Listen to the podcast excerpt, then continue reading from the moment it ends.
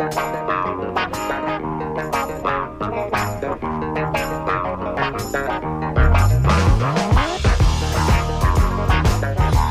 Morning and welcome to Wavemakers with Janet and Tom, a weekly conversation with people making a difference in the Tampa Bay region.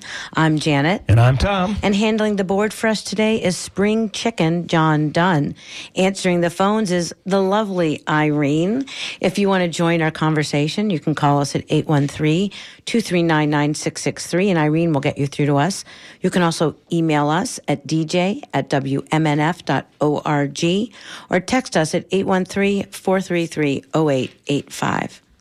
Florida's freshwater springs have inspired writers for more than a century, from William Bartram to Marjorie Kinnan Rawlings. The late great Al Burt, who chronicled real Florida for decades for the Miami Herald, put it this way Florida Springs still set a scene that lets you imagine with some accuracy how it must have been before your memory started, what it was like before there were interstates and jets and skyscrapers, when Native Americans or Spanish conquistadors knelt and drank from waters that looked very much like this, except that in some of them, the color might be clouded a bit and have a suggestion of salt or a chemical bite, or even the faint flavor of cement dust. Yet, our springs still have magic. They still offer experiences that we can find nowhere else. And out of those can come a sense of connection with how Florida evolved and what Florida really is.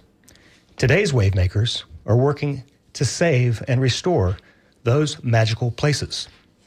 Ryan Smart is executive director of the nonprofit Florida Springs Council and is joining us by Zoom. Welcome to Wavemakers, Ryan. Thanks for having me. And Michael McGrath works for the Florida Sierra Club and is on the Spring Council's board of directors. He joins us in the WNF MNF studios in Tampa. Welcome, Michael. It's a pleasure to be here. Uh, we want to hear from you. Um, what's your experience of the springs in, in Florida? Have you been to them? Are you experiencing that? Did you experience that magic that Tom talked about? Have you seen them change over the years? You can give us a call at 813 239 9663 or send us an email at dj at wmnf.org and tell us about it. Tom and I have been visiting the Florida Springs since we moved here some 40 years ago, and the two of us have watched them change. Um, we're going to be talking about the policy and cultural changes that the uh, Florida Springs Council is advocating for this hour, as well as an event um, that you're hosting in uh, Safety Harbor in June, which is part of your public outreach events that you do to raise awareness of of the springs and the importance of them to all of us. But first, tell us who's involved in the Springs Council and why it was formed. Ryan, can you talk about that? Sure. The Florida Springs Council uh, was, was formed seven or eight years ago by local springs advocates across Florida um, who had been working on issues related to their own springs for decades, um, but really hadn't joined together to unite across the state. Um, because we didn't have that unity, uh, we weren't having the best results in trying to protect and restore our springs. So, some very smart people got together and decided to form this Florida Springs Council as a coalition of 50 uh, state, local, and national groups that are all working on springs protection issues. And what are some of those groups, uh, if you don't mind? Uh, there's you have a lot of nonprofit groups that have been working separately that are now working together. Can you give us a, a, some examples of those groups? Sure, absolutely. Well, um, you know, Michael McGrath, who's with us today, is from uh, uh, Sierra Club, Florida. Uh, Sierra Club, Florida has been one of our uh, first and biggest and most important um, supporters as a as a large state and national group. Um, they've been a, a, great help to us. Um, and then we have uh, a lot of local springs groups that are really the ones that kind of jumped uh, this whole thing off, like Rainbow River Conservation, Ichetucknee Alliance, our Santa Fe River. Um, Save the Manatee Club uh, is a group that we've done a lot of a lot of work with. Uh, Homosassa River Alliance. Um, there, there, there's a whole bunch of, of local groups all working on different springs protection issues in their areas, and we, um, you know, we really work to bring those together. Um, and of course, the Riverkeeper groups, uh, St. John's Riverkeeper, and the rest, they've been big supporters and very helpful. And uh, you have individual members as well, correct? We do. We have thousands of individual members, and our individual members are really what keeps us going. Is the uh, support that they give us. Um, we uh, we have a, actually a free membership that anyone can uh, go to our website and sign up for and find out more about our work um, what we're doing to protect Florida Springs. Well, t- speaking of that, one what you part a big part of what you do is lobby in Tallahassee for better laws and you coordinate legal challenges and take other action as needed to protect Florida Springs generally lobbying to protect Florida Springs uh, all over the state. One of the things that's kind of interesting is that a lot of the springs are located in red parts of the state. Um, talk about that a little bit. Um, it, uh, this is a place where I think progressives and and conservatives come together when it comes to protecting the springs. Is that your experience? Um, well, no. I, I, would agree that a, a, lot of the springs are located um, in North and Central Florida, which, which tends to vote, um, you know, uh, uh, more conservatively um, or or red. Um, you know, we're really um, everyone says they're they're they're nonpartisan. You know, we're very political, but we're also very nonpartisan. Um, you know it's maybe lost on us now, but the original environmental movement in Florida was started by um, Republicans. It was Republicans nationally and in the state that really uh, did the most to set up the agencies and the programs uh, like Florida Forever um, that uh, have done a lot to conserve our waters. Um, un- you know, I think 30 or 40 years ago, we were very blessed in Florida that both political parties really wanted to work together to protect the springs and rivers. Um, unfortunately, now we think it's gone the other way. Um, and regardless of political party, our springs and rivers don't really have any, you know, mini champions in Tallahassee. Mm-hmm. Um, we've got an email um, here from David Bryant. He says, um, I was impressed when Jeb Bush put in a kayak at, at Springs when there was concern about pollution from the Columbia American Concrete Plant in the late 1990s. I think it helped to change Jeb's mind about how Florida Springs need to be protected. Do you think that Ron DeSantis will take a Springs kayak trip? um, and, he, and, then David says, I was sad to see how Wakulla Springs water quality has gone downhill in recent years. Instead of being crystal clear, it's more like feces brown now. Ugh. And I agree with that. I, I Wakulla Springs is, is I've that's something that I've literally, you know, watched in my 40 years in Florida. Watch that decline. It's it's noticeable. It's crazy in, in my lifetime. What do you think, um, Ryan? What's what kind of report card would you give Ron DeSantis um, when it comes to the Springs? I think that's the gist of, of David's question. Sure. Well, first off, we'd love to get uh, Governor DeSantis out on our springs um, the way we did uh, Governor Bush. Um, that would be that would be terrific. Um, I know his DEP secretary has gone out on the the Santa Fe River um, with some uh, local environmentalists out there. So um, there is some exposure. Um, unfortunately, you know, we've had a really bad time of it under under Governor uh, DeSantis. Um, we continue to see our springs get worse and worse in both water quality and flow. Um, and the state agencies that he's in charge of uh, really refuse to follow the laws when it comes to protecting our environment. You know, there's a whole host of laws that the Department of Environmental Protection and the water management districts are just ignoring. Um, and it's you know he should be holding them to account. The legislature should be holding to an account. But unfortunately, those agencies are more of customer service agencies for polluters than regulatory agencies to protect our environment and public health. And uh, the the council uh, filed a suit over that, correct? Over the lack of enforcement uh, by Ron DeSantis's environmental agency. Right. So we actually we, we filed the the, the suit um, in all fairness before Governor DeSantis um, um, took over, but it has been going on for quite a while under his um, his leadership, and it could have been resolved. Um, we sued the Department of Environmental Protection because they did not follow the law when adopting basin management action plans to protect outstanding Florida springs. Um, about seven, eight years ago, the legislature passed a law that designated 30 outstanding Florida springs. These are the most famous springs, the ones uh, you've all heard of Silver, Rainbow, Wakulla, Wekiva, um, Volusia Blue. Um, and this law said that the state had to adopt plans to restore those springs if they were impaired. And it turns out that 80% of our most important springs are impaired by too much nutrients, too much nitrogen and phosphorus, um, which largely comes from agriculture, septic tanks, wastewater, and urban fertilizer.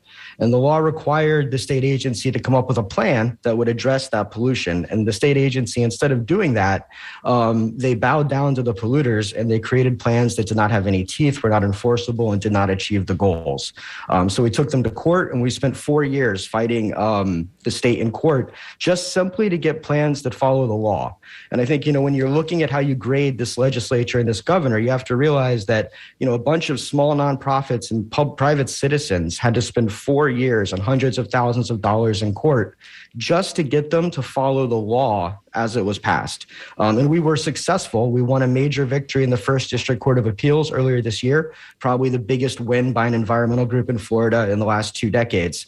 And that win is going to require DEP to go in and fix those plans and to actually make plans that meet the requirements of the law and will restore our springs. Let me let me just ask you that you're, you're saying that, but weren't they supposed to do that in the first place? How do we know that this is going to work? I just want to want to ask that. Right. Well, that's the, I mean that is the problem, right? Is that we should be able to trust our state agencies, right? The I mean, you know, this is the it's supposed to be pretty simple. The legislature passes the law and the state agency implements it. Right. Um, unfortunately, here we have a place where if we want our state agencies to follow the law, we have to sue them. Um, and I guess you know the only recourse we have is that we will continue to sue them and we will continue to beat them in court until they decide to do their jobs and follow the law. You uh, yeah. mentioned that uh, uh, fertilizer, uh, which is rich with nitrogen, is one of the big threats uh, to our waterways. And I know uh, Michael here, who has been working on that issue, and there's some recent legislation that was passed that could undermine what you've been doing. Right? Tell us about this, Michael? How long has this been going on, and what is the uh, concern now? Sure. So I think what, the one thing to note is that when it rains in Florida, it pours. Right. We have a, a very distinct summer se- summer rainy season from June 1st until September 30th.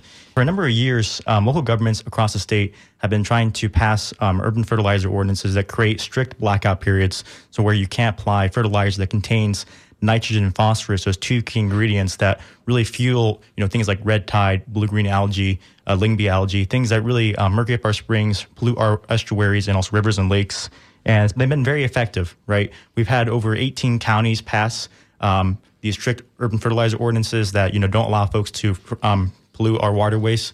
And now, including some in the Tampa Bay area, right? Of course, yeah, yeah. So I mean, all of them actually in Tampa Bay area: Pinellas, Hillsborough, Manatee. Um, we recently also just got in the greater Tampa Bay area, Hernando County just added um, an urban fertilizer ordinance as well just um, last month. And these have been really um, important ways to really create cost effective means to actually regulate pollution at its source. And at the very last, last second, the 11th hour within the legislative session when the budget was being hashed out, we saw a, a provision um, snuck in for a line item that basically would um, authorize University of Florida IFAS to basically commission a study, right? That would not, not, and while they're doing that study to evaluate these fertilizer ordinances, it wouldn't allow them to um, uh, any local government to strengthen or or create any updates to their ordinances. Basically, tying the hands of local governments from from being able to pass one of the most effective means for regulating uh, stormwater pollution mm-hmm. in their mm-hmm. own watersheds until the study is completed. Until the how long is, is that supposed to take? Until next year. And uh, did you see that perhaps this movement was spreading? and other counties were going to be adopting these ordinances. You mentioned that uh, Hillsborough, I mean, Hernando just recently did it. Were there other counties that you were optimistic were going to embrace this approach as well, and now they can't? Absolutely, yeah. I think I think there's a multitude of counties, especially in North Florida, where a lot of our springs are located, where we don't have these strong ordinances in place already. Um, that we would like to be able to to be able to do that. I think places that come to mind are like Citrus County, where you know we have Kings Bay and Crystal River. Um, places like um, Leon County, where you know Wakulla is located as well. Those places could have passed ordinances that would have helped to address some of the stormwater and urban fertilizer going into these spring sheds. And what's the status of that uh, legislation? Has the governor signed that into law yet? No, he has not, and he has until July 1st to do so. So we're very optimistic that he will listen to the public outcry that's been coming out from this. I yeah. mean, there was so many organizations and businesses and also residents and community groups that were so opposed to this because they realize that this is one of the best tools we have in our toolkit to effectively manage stormwater uh, from, from polluting our waterways. When, so we're confident that um, the, that you know Governor DeSantis will be sensible and also um, veto this line item because he can do that still. When you uh, last time I went to Wakulla, I did one of the uh, boat rides there, and they mm-hmm. they say specifically the reason that this water is murkier than it used to be is because of runoff from Tallahassee. you know, and and I mean I mean that literally, not figuratively. Yeah, literally, that's what they but say. either way, it works. um, we have an e- a, a, a, a message from somebody who says is anonymous. This person is and says, in the late '60s, early '70s, we used to go out in a place. I think it was outside of Gainesville, in the middle of the pasture. There was a hole that just dropped down, and you could see water down there. And the sides bellied out. Once you dropped in from the top opening, the hole got bigger and wi- wider. The water was crystal clear. Someone had embedded ladders into the side, and you could climb up two different levels that were dug into the clay to go into the smaller holes, which would take you back to the pasture service. Not totally following that, but it sounds like it was cool. Mm-hmm. Beyond beautiful, it may have been Devil's Den, not sure. The times that I went there, there was never a soul other than the group I was with, which is an interesting thing. We'll talk about that, about how some of these sites get loved to death. Oh. You know, like Yes, Ichetucknee, yeah. when I used to visit the Itch- Ichetucknee years and years ago, it was so beautiful. I still love going, but it's it's it's not what it was because people like me love it so much. The Weeki Wachee River, for example. Yeah. Yeah, that's actually a really good segue, actually, um, because one of our local groups, the Adventure Coast Group, which is located in Hernando and Citrus County, has been working really hard with um, the with the Board of County Commissioners there and also the state to um, pass a spring protection zone. And basically, what this would essentially do is create um, responsible, compatible uses for you know, going on on that river. I mean, that spring-fed river. Um, if you, if anyone's ever been to Weeki Wachee River, it really is a, a tale of two spring runs, right? So you have the, the portion of the spring run that's at the head springs, where the state park is, where the boundaries are for for that state-owned land, Where And- the mermaids are. where the mermaids are exactly, and they, they do their, their magical aerial um, underwater dances. And then you have the, you have the the other portion of the spring run, which is largely private land, right? Um, going down to Rogers Park and then further down that way. That air, that- in the state, in the, in the state park portion of it, you're not allowed to dismount from your from your paddleboard or your kayak or your vessel, right? So you don't see people trampling on the submerged aquatic vegetation, the eel grasses, Yeah. um, the native plants that are there, right? Or or also causing erosion in the shorelines. But when you get past the state park boundaries, it's all you know. There are no rules essentially, Right. right? And it becomes party central, and people you know don't have the more the more cognizant understanding of you know what how, what they're doing in these spring runs is actually hurting the submerged aquatic vegetation, which is the habitat for our fish. They for actually our have birds. motorboats on there. You see motorboats on You see there. motorboats in there as well, yeah, and people will, will disembark from them from them as well. But it is a beautiful stretch of river, and you can see why people are, are so drawn to it. Mm-hmm. But, you know, on the weekends, especially in the summer, it Uh, can be crazy. yeah. Um, we have um, uh, an email from Archie who says it was Devil's Millhopper that was described in that last um, text message. That cool place near Gainesville that was uh, looked like a, a fun deserted swimming hole that people went to. Uh, we got a couple um, callers on the line. Let's talk to um, Susan in Pasco County. Susan in Pasco County, you're on the line. What's on your mind? Um, well, um, I appreciate what you guys are doing, and I just want to know: is anybody do anything with Mosaic? All the pollution they're doing, and were they fined for that big pollution thing they did? Uh, I don't know how many years ago, maybe ten years ago. They didn't tell anybody right away and said, "Oh, it's not affecting the red tide." It's all horrible there. Absolutely horrible what they're doing, and I don't know if they were fined or anything. Anybody says anything. You know, we can make fertilizer out of all kinds of stuff. We don't need to dig down in the ground like that. Ryan, that's- any response to that? Have you guys done any um, uh, work with Mosaic? We, you know, beyond just Mosaic, uh, we're largely opposed to phosphate mining in Florida, uh, no matter who is doing it. Uh, Mosaic is kind of the most famous company, uh, the largest, but there's a lot of folks that want to mine phosphate in Florida. Uh, and, you know, in my mind, it's really only one way to kill a spring. Um, and it's phosphate mining. Um, so, you know, we work to oppose phosphate mining in the spring areas uh, wherever we can. Um, local folks up in the Santa Fe area uh, recently were able to work with some local counties up there to defeat a large phosphate mine that was being planned that would have had uh, devastating impacts on the Santa Fe River. Um, and I know Sierra Club has been leading the way on phosphate mining for, for a long time and opposing it in Florida. Michael, any any, any Oh, response but, to our but call? back to Susan's Okay. point, uh, the other problem is the waste that piles up. And I think, uh, Susan, you were referring to Piney Point, uh, which went into the river and the bay. Um, or do you see those as ticking time bombs? Yeah, absolutely. I mean, so we're we're very active within a coalition called Phosphogypsum Free America. Phosphogypsum, as you're alluding to, is the waste product that comes from from processing um, phosphate ore when it's mined from the earth. You know, it's slightly radioactive, so you can't actually dispose of it in any sort of safe way. So it ends up being stored in these these giant mountains, if you will, um, of, um, and called you know phosphogypsum stacks, which are dotted across the landscape in Central Florida, largely in Hillsborough, Manatee, um, and Polk counties. And you know we're we're very opposed to to phosphate mining um, and also the toxic um, practice it represents. I mean, Piney Point was just such a such a devastating um, uh, catastrophe for Tampa Bay. I mean, we saw over 225 million gallons of of um, you know nitrate contaminated water um, that was also slightly radio- radioactive being released in the Tampa Bay within the course of eight days. That's that's basically the, the amount of nutrients that Tampa Bay receives in a calendar year. And we saw what the outfall was from that. It fueled the red tide blooms. Um, there's so much dead fish. We saw sharks come into canals, fish trying just trying trying to find a way to to escape you know this this this um, toxic bloom.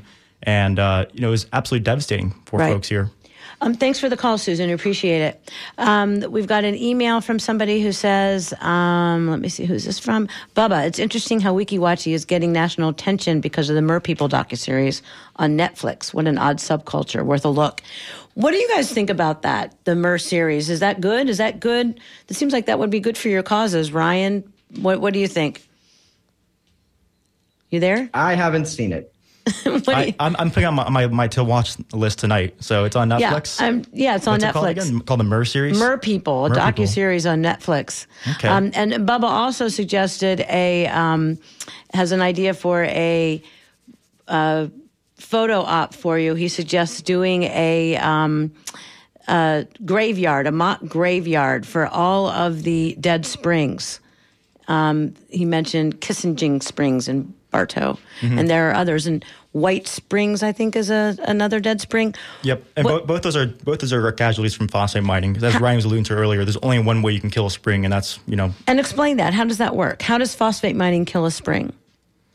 Sure. Um, I'll try and tackle this, and Ryan, you can chime in as well. Um, so you know when you when you when you process all the phosphate ore, right? It, it's very water intensive for that sort of practice, and when, when you're withdrawing much water at that quick of a rate in the spring, in the spring shed, it actually will deplete the spring to the point where it can't recover anymore.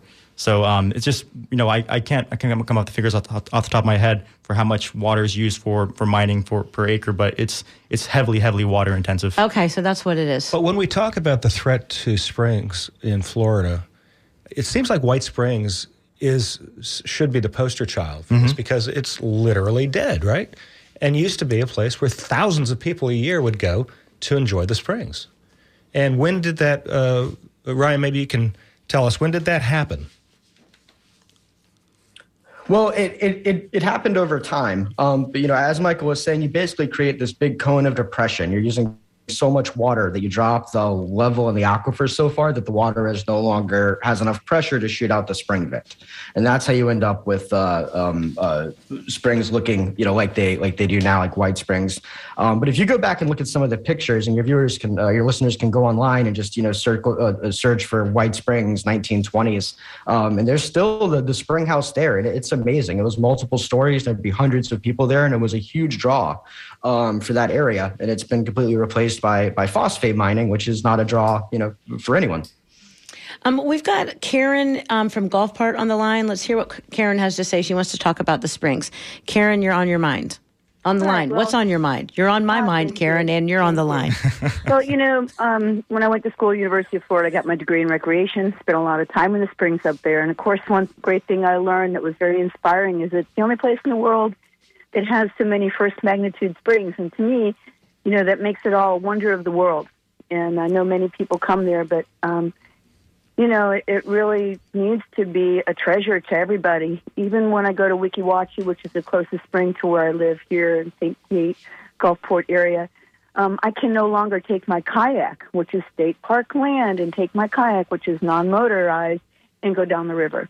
So I'm not allowed to do that anymore, which really surprises me because it's you know there's no gas. But then I see these little gas-powered you know vehicles on the river, and to me it kind of hurts my heart to even see that. But um, you know the springs really need all the protection that they can get, and all the people that can stand up to it. And I remember they were going to make a, a water plant uh, taking water out of the springs, bottled water, and I never really heard what else happened to that um, up in North Florida. But for me, the springs are a treasure, and everybody really needs to wake up to that fact. Um, well, funny you should say that because we were going to talk about that next up, Karen, you queued us up perfectly. But first, I just want to mention that yeah, we've got the the largest concentration of freshwater springs in the world in Florida. So it is it is a treasure. It's an international treasure. Um, I appreciate your comments, Karen. And, and what is a first magnitude spring? Uh, uh, Ryan or Michael? Ryan? The magnitude is based on how much flow comes out. So first magnitudes are the the largest flowing springs, and then second magnitudes are um, the second largest. You know, most of the springs you've heard of are going to be first or second magnitudes, and then third and fourth are kind of your your smaller springs. Um, We'll come back and, as, as, Karen mentioned, she wanted to ask about the bottling of um, spring water. We're going to talk about Nestle and the um, the ongoing um, battle between Nestle and the Florida Springs Council. But first, let's um, pl- uh, get this play a promo for another one of our WMNF shows. Have you heard of the 70 Show? No, not Have heard of Rocky Socky says K-Tuff rocks? The 70 Show rocks with K-Tuff. Saturdays 2 to 4. Come, Come sail, sail away, away with us. us.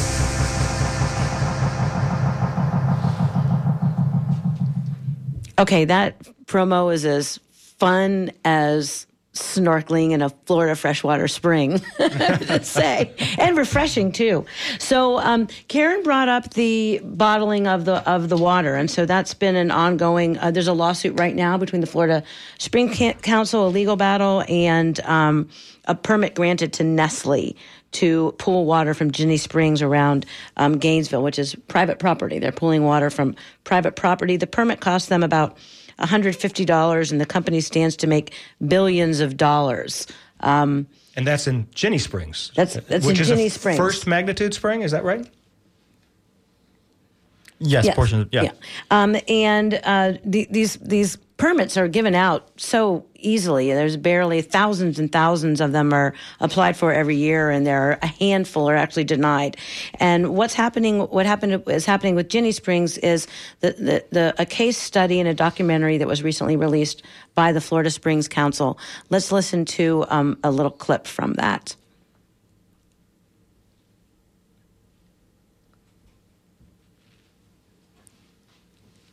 Got it? So they are handing out the water that belongs to us, but not even taking the time to see what our concerns and how we want to protect that water is. So why, in early 2021, did the Water Management District approve a $115 permit for a company to make billions of dollars by taking public water? My understanding is that over 99% of water use permits have been improved by the districts uh, over the last 30 or 40 years.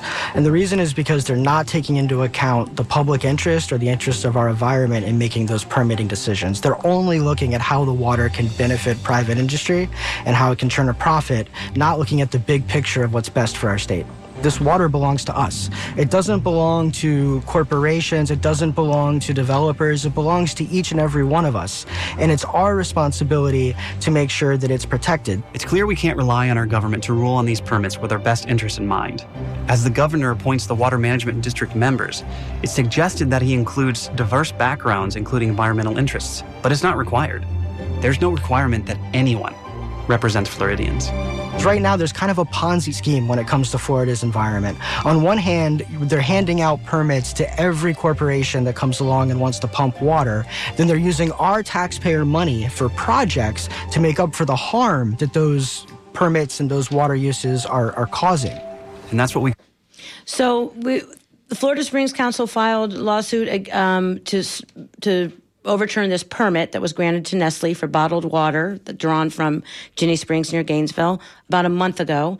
Um, and Ryan, tell us what the status of that is. Where are we at with that right now? Yep. So we went to uh, we had our actual hearing in Tallahassee um, about three weeks ago mm-hmm. um, in front of the administrative law judge. Um, these hearings are a little bit different than what you might see in like Law and Order. You know, they don't say like who wins at the end of the the hearing. Mm-hmm. Um, us and our team of lawyers are you know going back into and we're working on the motions and final orders.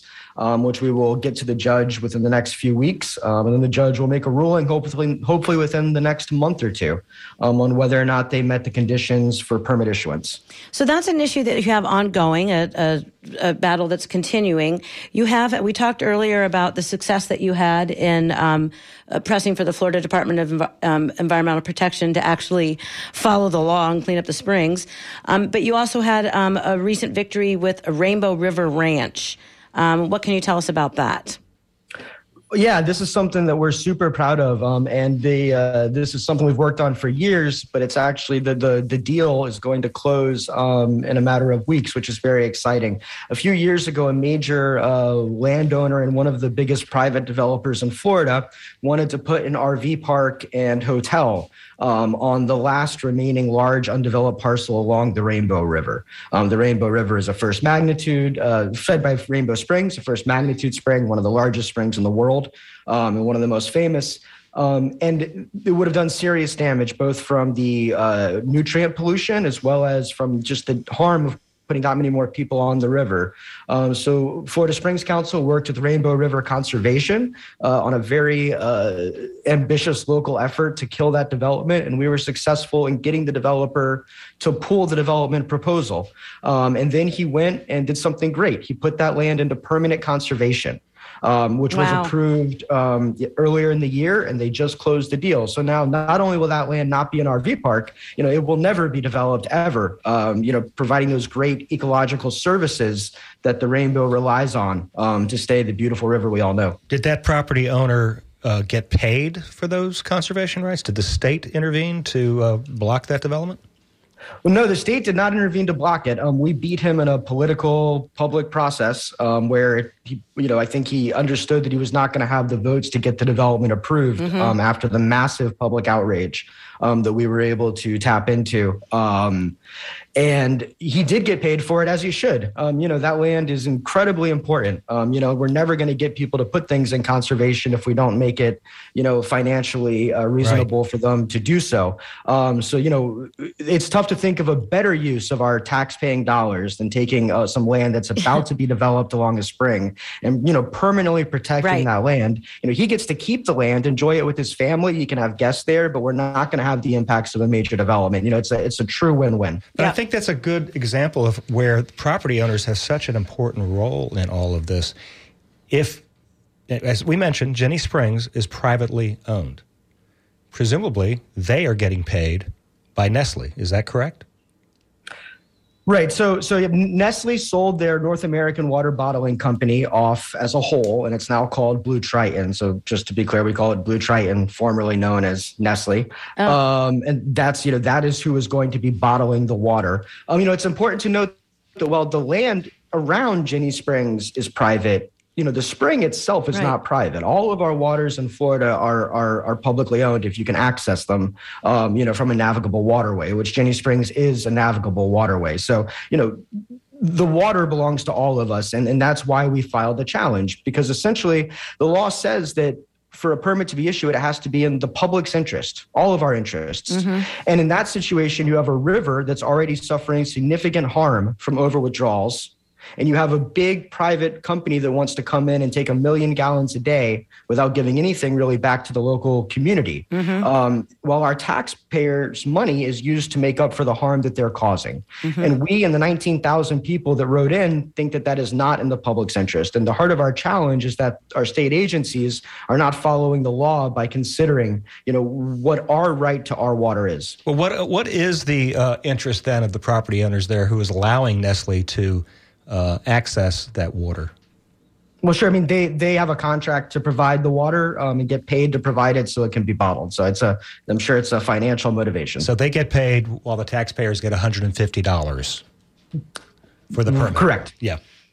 It kind of makes me not want to camp there. the Ginnie Springs campground.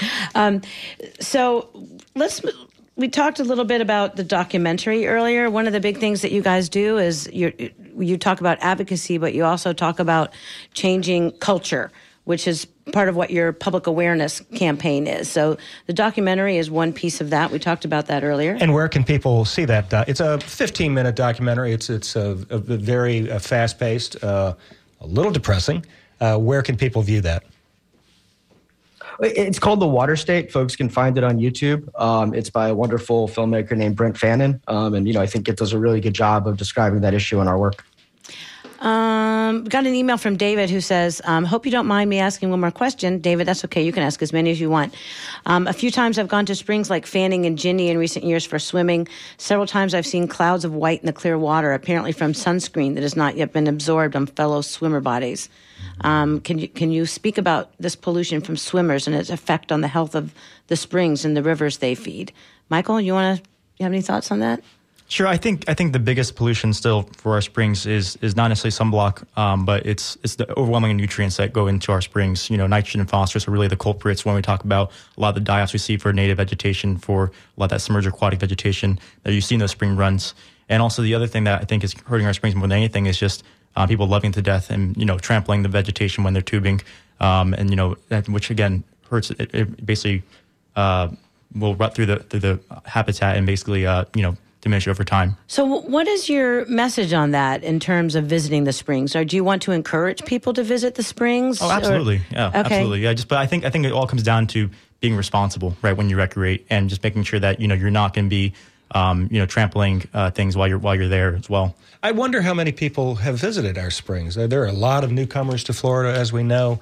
And there are a lot of people who have lived in, here in the Tampa Bay area for a long time and have never taken the time to explore uh, these springs. Do you think if more people went and they might fall in love with the springs, this might help your cause?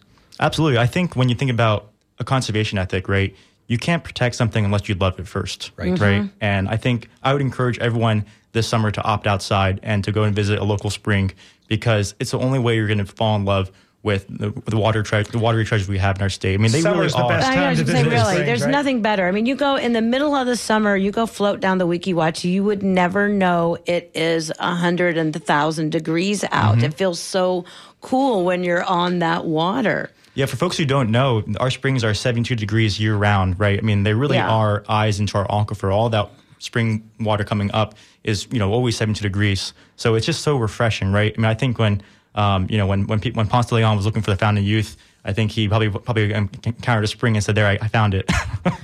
But it also is, as Albert mentioned in, in this, the, I opened with his his poetic description of the springs. It really does uh, take you back to the days Right. of Ponce de Leon. You can just imagine because it's so undeveloped, and I think that's one of the reasons people love it so much. They're surrounded by development every day, and yet here's a peaceful place. If you're just tuning in, you're listening to um, Wavemakers with Janet and Tom on um, WMNF 88.5 FM, and our guests are Ryan Smart and Michael McGrath from the Florida Springs Council, and we are talking about protecting Florida Springs, an incredible natural resource here in our state.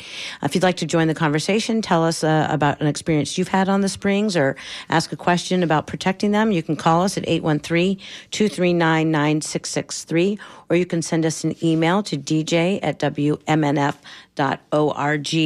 So you have um, an event coming up in um, Tampa, or not Tampa, and um, uh, uh, Safety Harbor. Safety Harbor. Sorry about that. Um, at Crooked Thumb Brewery on June 24th, and it's a they're calling it Sip for the Springs.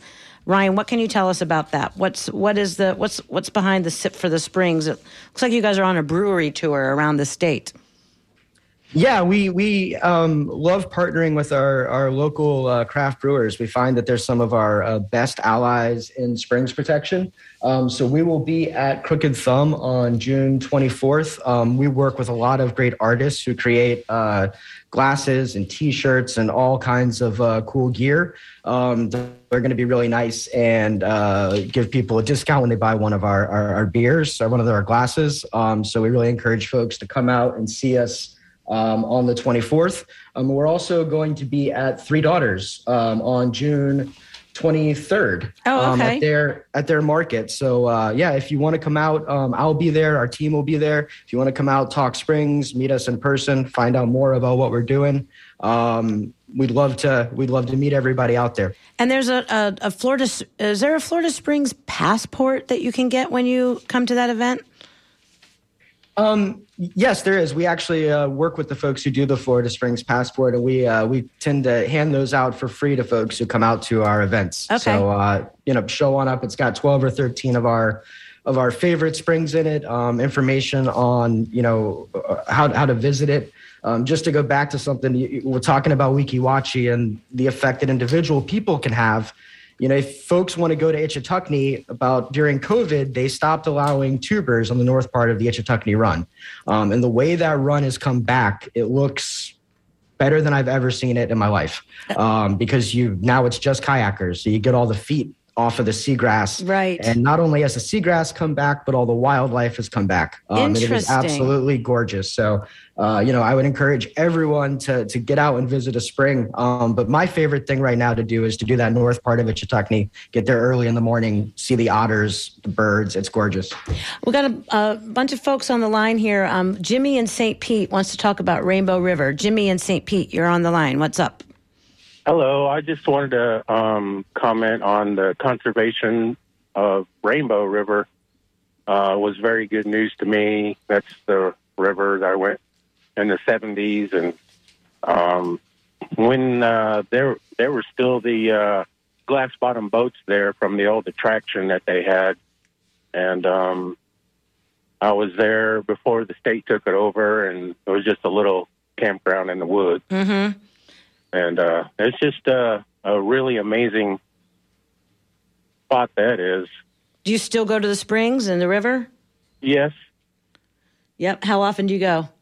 I just uh, every you know couple months or whatever, and go all the way down until it turns into the Withlacoochee and goes from crystal clear to the tannin water. Have you seen the, the you've been doing this for a long time, visiting the springs? Yes, ma'am. And have you seen them change over the years? Um, yeah, well, um, not so much as what they were talking about with White Springs and all that, you know, but I don't know. This they weren't impacted as much, and I was curious because I didn't hear anything about uh, Silver Springs and how that one's doing. What's that? What's um, Michael? What can you tell us? What, what's the health of Silver Springs like? Thanks for the call, Jimmy. Yeah, so Silver Springs also is impaired or overpolluted. It's one of those um, springs that we referenced earlier. That's that's um, an outstanding Florida spring that you know we brought a legal challenge to because it was not being um, restored properly. Um, you know, Silver Springs has a lot of issues, like a lot of those springs, too many, too many nutrients going into it.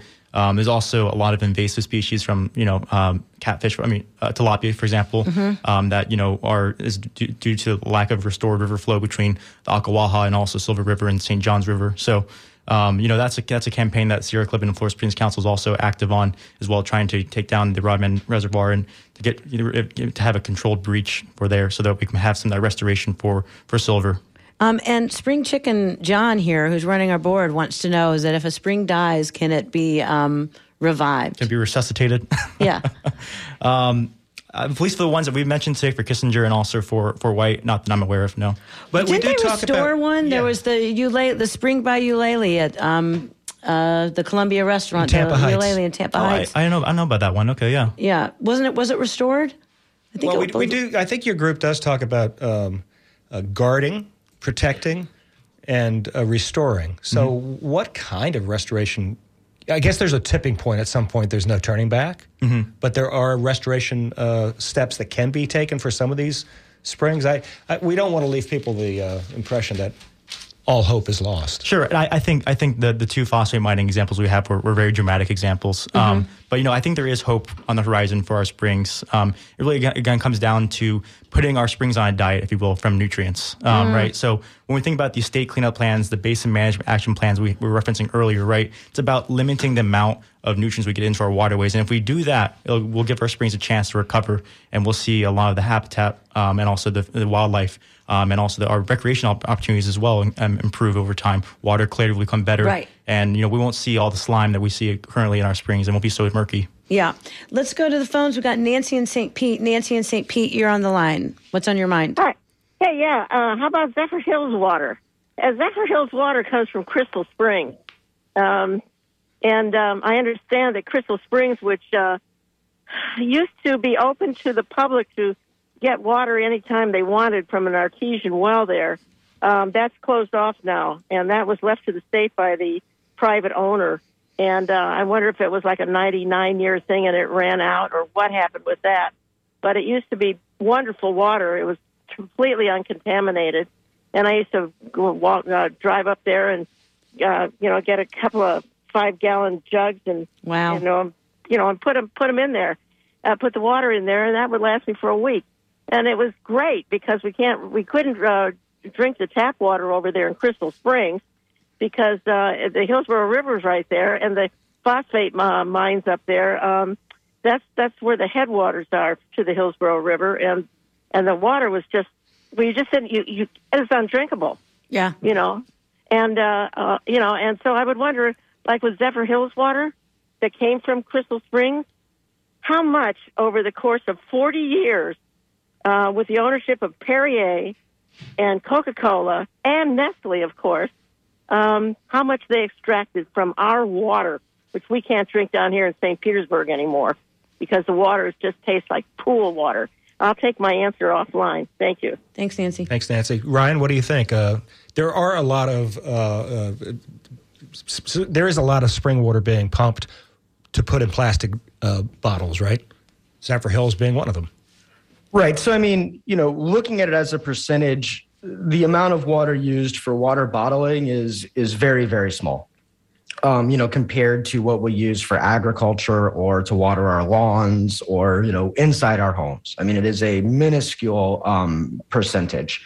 One of the reasons why we are uh, have taken litigation in the Seven Springs uh, Blue Triton issue is because they're pulling that water more or less directly from the spring. And what the state has found is that when you pull the water directly from the spring, you do about 900 times more damage than if you were to pull that water, you know, seven miles away, or if you were to get it from um, public supply. Um, so you know, it's really that you know when you see that label that says spring water, that's what you should be avoiding because that's the water that's doing the major damage to our environment. I mean, we all need to drink water, right? Um, you know, obviously plastic part of bottled water is terrible but when it comes to the actual water you know we all have to drink water but we don't want that water to be drawn straight from a spring Yeah. I filter my tap water. That's how I get my water.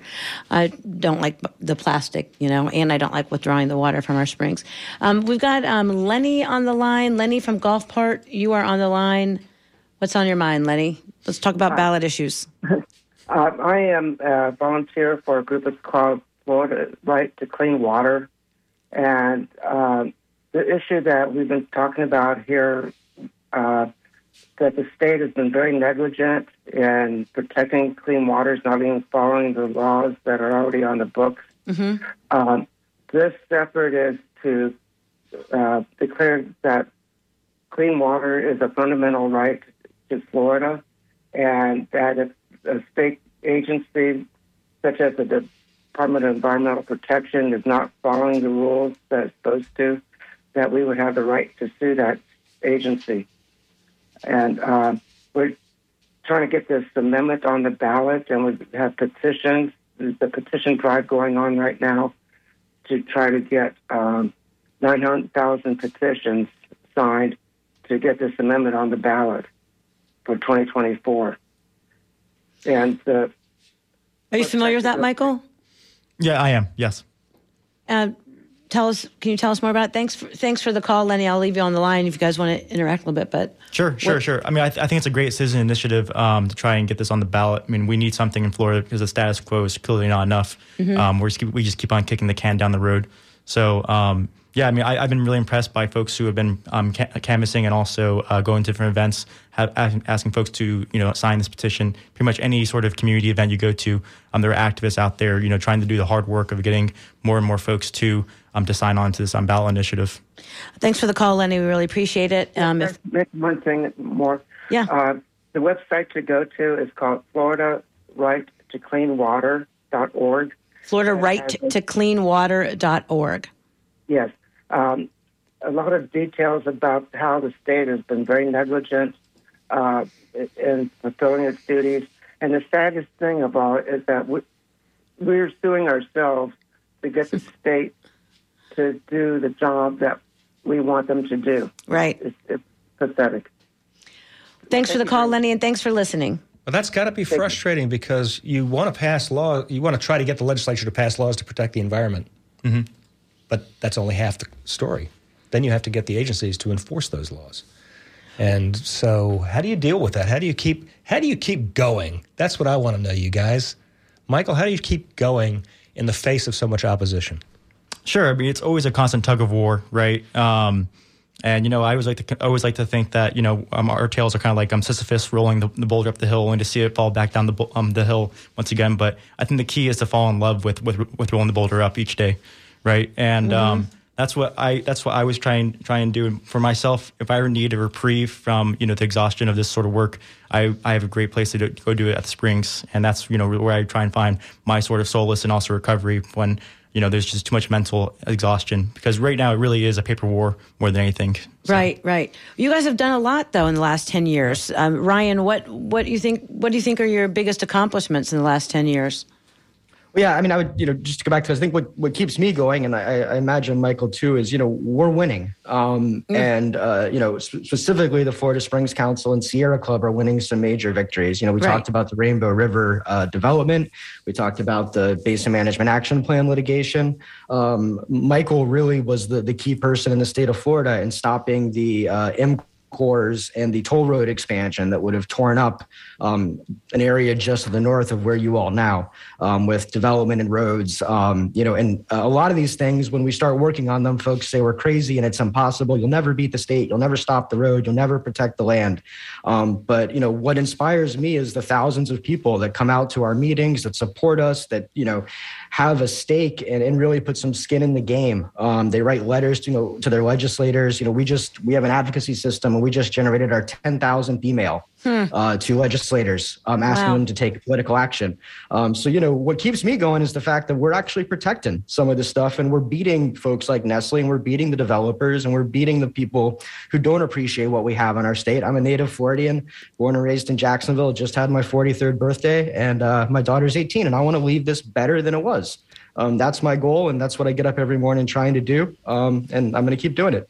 And if listeners are opposed to this uh, bill that would uh, block the fertilizer regulations that have been uh, uh, imposed locally, what should they do now? Is this this is kind of a prime moment for them, right? Absolutely. This is a, a, moment where we have to strike while the iron is hot. Um, I would definitely encourage folks to um, email um, Governor DeSantis, call his office, right? People actually will answer those phone lines mm-hmm. on occasion. So um, be persistent, you know, um, keep on sending these emails and also phone calls in because, you know, it's, we're never really going to be able to make um, changes of, unless we actually you know oppose things and also come out in force as well. And you know that's that's why the Sierra Club does what we do. Right, we are a grassroots membership based organization. Um, we really try and uh, find ways to get our members and also our volunteers and our leaders engaged in our campaigns and get, get them aware of what what's going on and how they can hold go- um, government accountable. So help Michael push that rock up the hill so it doesn't go back down on him. That's right. And Ryan, if people want to get involved in the Florida Springs Council, what they should they do? Sure. Well, this is a, a great time to get involved especially you know if you want to be more up to date on these legislative things you know in ways that you can make a difference with just taking a couple minutes um, like stopping this fertilizer ban. floridaspringscouncil.org we have a free informed membership that has you know you get all of our notices. We have a very uh, fancy advocacy system for a little nonprofit that lets you contact your legislators directly via email or phone. And makes all of that really easy. So you know i would encourage everyone go to floridaspringscouncil.org sign up for a free membership and help us protect the springs and then you have a couple events coming up. So June 23rd, you will be at the market at the Green Bench Brewery. No, no, three, three daughters. Three daughters. Yeah, over in St. Pete. Right around the corner. Yep. Right around the corner. And then um, you will be the next day, June 24th, at Crooked Thumb in Safety Harbor, correct? Yeah, that's exactly. right. Awesome. Interesting connection you have there because breweries need clean water. That's right. You know, I mean, yeah, there's only four ingredients in beer, and Water's a big one. I know. I know this is a, a used um, uh, saying all the time, but water really is life. It really is the foundation for all of our, mm-hmm. our lives, and it's something that's really sacred and special that you know deserves protecting. So, and I think uh, getting back to the point that was made in the documentary, the fact that uh, corporations are getting away with their what they're doing, and then asking taxpayers to clean up their mess is one of the more enraging parts of this entire scenario. Yeah, absolutely.